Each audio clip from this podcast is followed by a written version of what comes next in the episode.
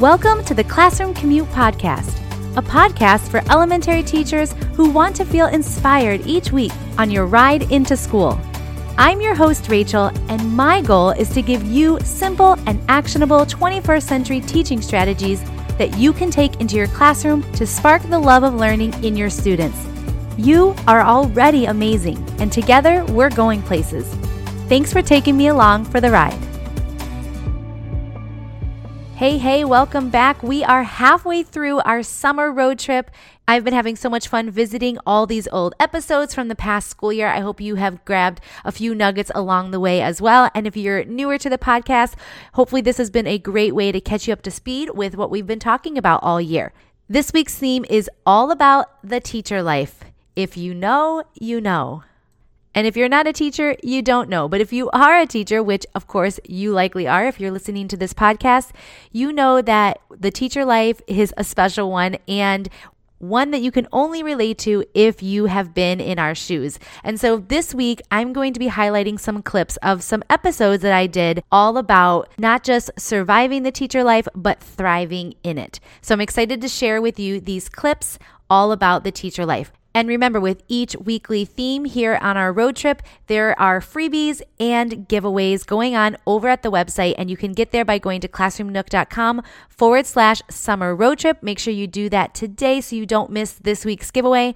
And there will be all the details about how to get the freebies that go along with each week. All right, let's dive in to the teacher life. This first episode comes from one of my very first podcast episodes here on the Classroom Commute, episode three How to Survive a Difficult School Year. I've had my fair share of difficult school years, and along the way, I've learned some tips and tricks to not just make it through to the end of the year, but to keep my sanity and come out the other side smiling. So, listen in.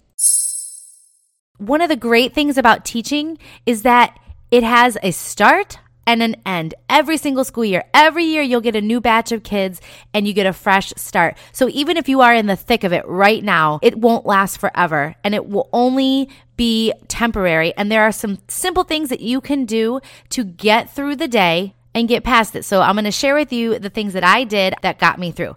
The first one, the most important one, coffee.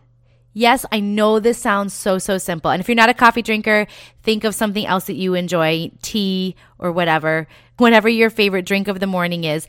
It's simple, but it's necessary. And I'm not talking about home brewed coffee. No, no, no, no, no. You have to have something that's going to want to get you out of the bed every single morning. You got to have something to look forward to.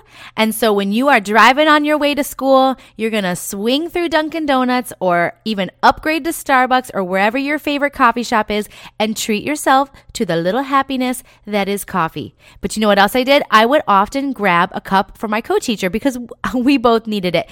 And sometimes she would do the same. It was our little way of saying, Yep, this sucks, but here's some coffee.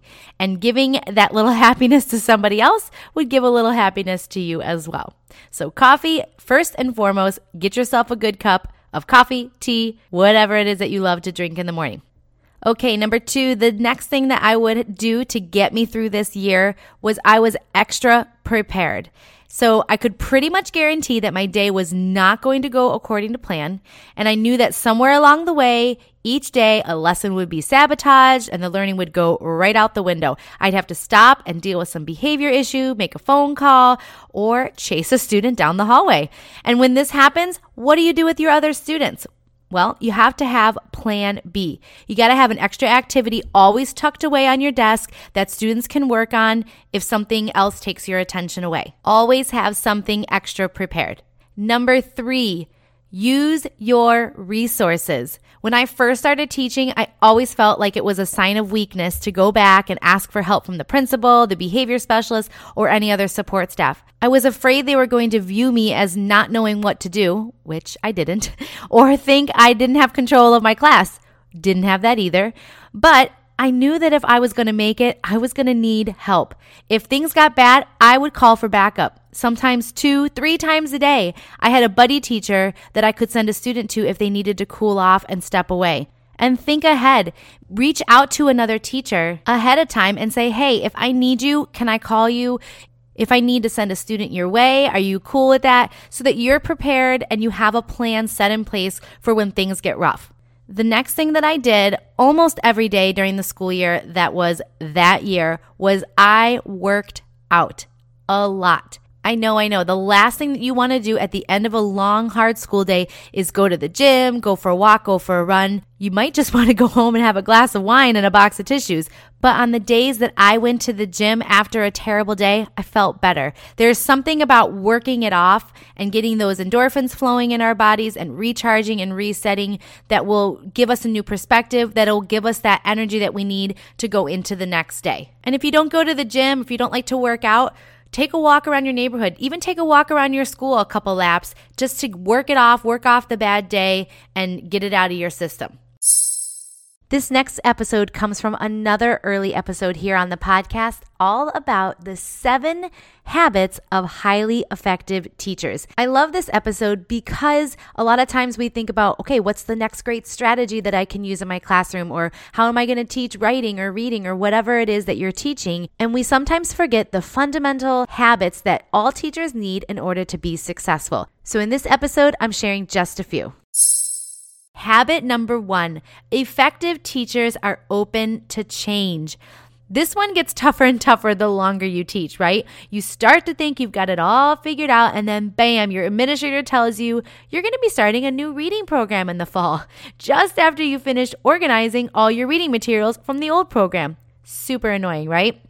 But effective teaching means that you're ready to make changes that are in the best interest of your students. Let me say that again the best interest of your students, even if that means a temporary inconvenience for you.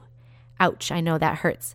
Now, I'm not saying that every change that your administrator or that your schools want to make is great for students, but I'd like to encourage you to keep an open mind as education changes because it will sooner or later and probably sooner. Of course, I always want you to fight for what your students need to be successful, but I also want you to be open to changes that may make that happen, even if it's not something you're super comfortable with. Habit number two effective teachers actively seek out inspiration. We all like to think that we've got great ideas, and we do, but it's also super important to have a source of inspiration to help keep you fresh. Inspiration comes in the form of visiting another teacher's classroom or asking his or her opinion or thoughts on a new project that you're working on. It can come by reading a new professional development book to spice up your teaching practices. And yes, it can come through looking at your Pinterest feed. Woohoo! Make it a habit to regularly seek out new inspiration. If you are doing the same activity year after year after year, it might be time to switch it up. Doesn't mean that that activity wasn't great, but even the greatest activities and lessons become out of date for our ever changing education system. Habit number three effective teachers cultivate family connections. I know, I know, sometimes parents can be a little demanding and think that their child could do no wrong, but effective teachers work with the students' families to build stronger family relationships, even if you don't always see eye to eye. This also means that effective teachers are not threatened by parent advocacy. It's important for us to really listen to parents' concerns. Before you're quick to think that they're just being difficult or that they don't trust you as their teacher, stop to listen to them and try to find the middle ground. Because if you don't, working with that parent will always be a struggle and you'll always be wrong in their eyes, even if you are right. All right, let's keep moving. In this next clip from episode 35, I'm talking all about co teaching. If you've ever had the opportunity to work with another teacher right in your classroom, whether that was job sharing or you were the special education teacher to a general education teacher or vice versa, you know that working with another teacher can be really hard work, even if you love the person. So, in this episode, I'm sharing some tips to make the transition from being a single teacher in your classroom by yourself to co teaching with someone else. Have a listen. My first tip for you is to know your strengths. This one was hard for me because no teacher wants to admit that they can't handle something or that they simply just don't know what to do. But when it came to working with students with special needs, I had to rely on my co teacher because she knew the best ways to modify for students who needed it. She was much stronger at understanding how to de escalate a student's behavior, and she was much calmer than I was in crazy situations. So, one of the best things about co teaching and job sharing is that you can draw on each other's strengths so that you both bring your best and then you can rely on each other for the things that you're not so great at. It's important to know what you're best at so that you can let the co teacher take the reins on his or her strengths. Tip number two is to be clear about your expectations and this is a big and be willing to compromise. When we have our own classrooms, we can run it and organize it any way we'd like, to some extent, of course. But when we share the room and the students with another teacher, we have to be clear about what we expect from our co teacher and be realistic. So before the year starts, if you're at that point, or as soon as possible, Sit down with your co teacher and share your expectations for him or her and have your co teacher do the same. If either of your expectations of each other seem unrealistic, then just be honest and compromise about it. For example, if you're the kind of teacher that likes to stay late at school to prep for the next day, then perhaps your expectation is that your co teacher will do the same. However, if your co teacher has to pick up their kids from childcare, then it's unrealistic for you to expect him or her to be able to stay late with you. Work something out between the two of you so that you both feel like you are equally sharing the load. And remind yourself that just because you would do something a certain way doesn't mean that if your co teacher does it another way, it's wrong. So be clear about what your expectations are so that you can get ahead of any potential problems that may arise as you get going in the school year. The next tip is to choose a specific mode of communication and use it often. Successful co teaching requires a lot of communication. So choose the mode of communication that works best for you and your co teacher. Be clear about when and how often you will be checking in with each other, aside from obviously when you're at school together. For example, Will you email each other on Sunday night with updates for the coming week? Are you better at texting for quick access to each other? The mode of communication that you often use with other people may not be the same as your co teacher, so make sure that you agree upon one and then use it often. And then later on in this episode, I'm going to share with you a couple tools that you can use to communicate with one another. The next tip is to use the same systems. Do you have a special place where you like to keep your lesson plans and your papers to grade? Do you have a system for making copies for the next week? And if you listened to last week's episode, episode number 34, you hopefully have answered yes to that because you sat down and developed all your systems for the school year. But be sure that whatever systems you do use and whatever processes you follow for running your classroom, be sure that you've agreed upon those systems so that you aren't stepping on each other's toes and it'll help streamline the process so that you know exactly what the other teacher is doing and how they're doing it. The last tip that I have for you is to educate your students chances are some of your students in your classroom are not used to having two teachers in their classroom. Now there's two teachers giving directions and two teachers disciplining and two teachers to refer to. This can be confusing for students. After you and your co teacher are clear with each other about your student expectations and the routines and procedures you want them to follow and any other classroom process, educate your students about what you have agreed upon. Perhaps you want your students to refer to you for certain classroom routines and your co teacher for another. Make all of your expectations known and educate your students about them so that they don't have to play mom and dad with you and the co teacher. And they don't try to get away with something with mom versus dad. In some cases, it might be appropriate to share with your students the specific roles that both you and your co teacher have in the classroom. The more you can share with your students, the more you can eliminate confusion between how your classroom is going to be run. Now, I want to point out that later on in that same episode, episode 35, I give some specific tools that I have used when I was co teaching. So, if you want to learn some tools to help put some of those strategies that I mentioned into action, make sure you listen to the entire episode. All right, this next clip comes from episode 34. Now, we spend a lot of time, and actually, I spend a lot of time here on the podcast talking about routines and procedures for our students. If you've been with me for a while, you know that I think it is so important that you start with routines and procedures before you even touch the curriculum. Because if you don't have routines and procedures in place, well, you're asking for some really rough roads up ahead. But sometimes we don't think about the routines and procedures that we need to develop and establish for ourselves. And so in episode 34, I talked about routines and procedures that every teacher needs in order to be successful when they're working with their students and when they're working in their classroom on their own, preparing to teach their students. So have a listen. I'm going to break routines and procedures for teachers up into three categories. The first category being those routines and procedures that you do right away in the morning when you first arrive at school, or maybe even before you get to school. The second category are going to be those routines and procedures that you will follow during your lunch and planning periods. And then finally, I'm going to be talking about some routines and procedure tips for the afternoon after your students have left for the day and you are ready to wind up your day before heading home. So let's first talk about your morning routine. When you arrive at school, do you know exactly what you need to do before students arrive?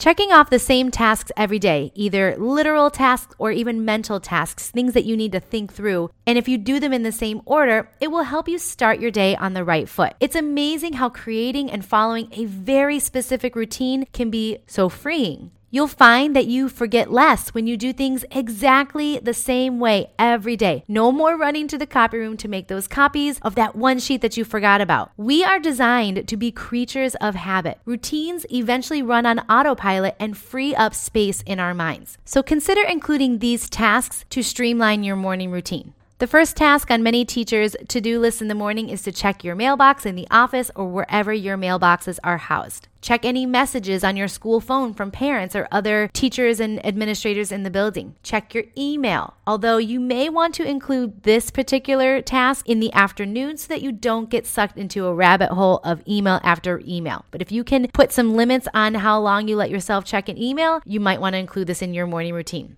Pass out morning and bell work that you provide to the students and put it on their desks and have them ready to go if needed. Set your classroom schedule display for the day if you have one. Reset your behavior charts. For example, if you have a clip chart that you use for your students, be sure that all students are back on that ready to learn spot or wherever they begin their day at. Review your daily plans and make sure that you have all the copies and handouts and materials ready to go. This should also be part of your afternoon routine as preparation for the next day, but it always helps if you have one last look at it before you start your day. So think about these tasks that I just mentioned and literally put them in the order that you want to complete them and do it in that order every single day and it will eventually become autopilot and you will know exactly what to do as soon as you walk in the room.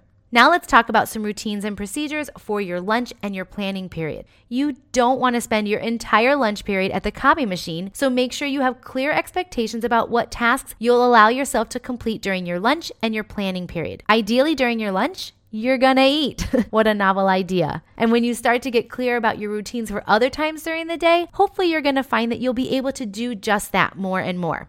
Since planning periods are typically too short to really accomplish anything major, Make sure that you're realistic about what you can get done. I like to use my planning period for miscellaneous tasks that are not crucial to the success of the rest of that day. So during your planning period, you might consider these following tasks to complete as part of your planning period routine. Check and respond to emails. Again, give yourself some barriers and some guidelines and limits to how long you let yourself do that. Prep any materials that you might be using for the rest of the day, such as math manipulatives or any science equipment that you might need for an, a science experiment. Have those set out ready to go. Grade a specific amount of papers that you think you might be able to complete. Make any quick phone calls and straighten up your desk and classroom areas. As the day goes on, our desk can become quite the pile of papers, so give yourselves a quick five minutes to roughly put things back into place. And you can do this again at the end of the day as well to do a final sweep through. All right, that episode goes on to talk about some of the routines and procedures that you should be doing at the end of your school day before going home. So make sure you check out the full episode for all the details on that. Okay, that brings us to our final clip for today's theme on teacher life. And this one comes from episode 39, all about teacher overwhelm. Teacher overwhelm is real, and a lot of teachers don't deal with it. And I myself have been in that trap of just ignoring my overwhelming feelings, and then they spiral out of control. So, in this clip, I'm sharing some strategies for dealing with teacher overwhelm. Here it is. The first strategy to minimize and eliminate the overwhelm in your life is to systematize your stress. Like I mentioned, for me, I feel most overwhelmed when I think about all of the tasks that I have to complete. And those tasks, if I don't write them down or put them in a calendar, they seem in my head to be constantly piling up with no end in sight.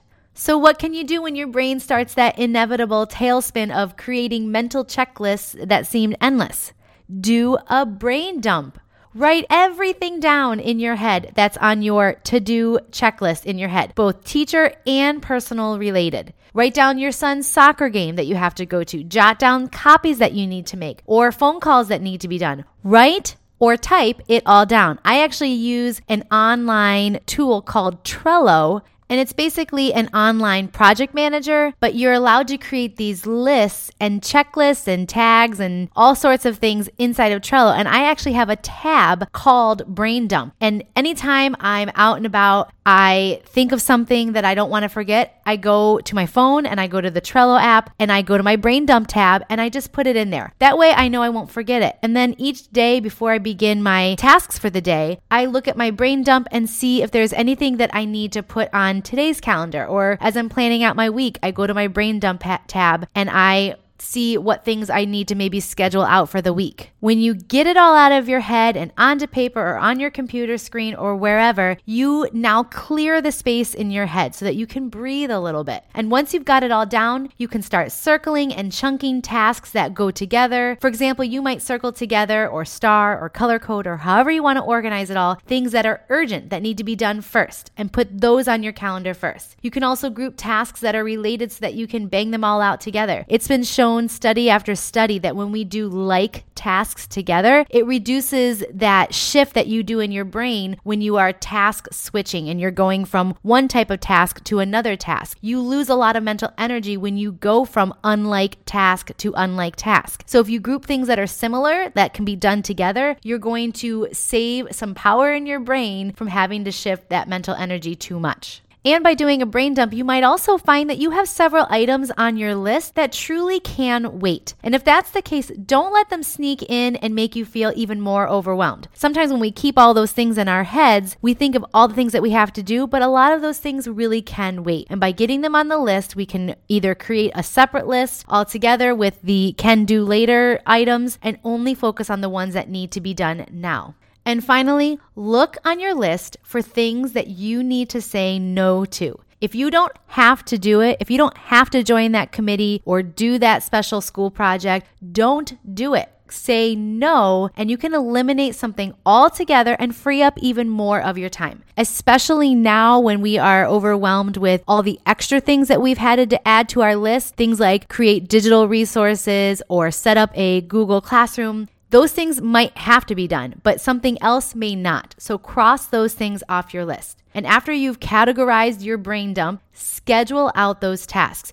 For me, if it's not on my calendar, it does not get done. So physically put things on your calendar, even the simple things Think about when are you going to make copies that you need for your students? Do you plan to make those phone calls at the end of the week? Will you pick up your dry cleaning after school on your way home? Give a scheduled time to each task so you know when it's going to get all done and you don't have to worry about when it's going to get done because it's on your calendar and you're going to check it off once it is. If you develop a system for dealing with all those tasks and life events that typically send you down a path to overwhelm, I think you will find that the stress level will come way down. So, my first tip is to systematize your stress by doing a brain dump, categorizing tasks that need to be done, and then scheduling those tasks on a calendar so that they do get done. Oh man, I had a hard time picking the clips for this week because there are so many things when it comes to teacher life that we can all relate to. So hopefully you have gotten a little inspiration from the nuggets that I shared today and perhaps carve out a little extra time this week to listen to some of the episodes in their entirety. All right, that is all I have for you today get out and enjoy your day. But wait, actually, before you do, make sure you head over to classroomnook.com forward slash summer road trip if you haven't already, to sign up to be a part of the giveaways and the freebies that go along with each weekly theme. And come on back next week for another episode of the Summer Road Trip with the Classroom Commute. Bye for now.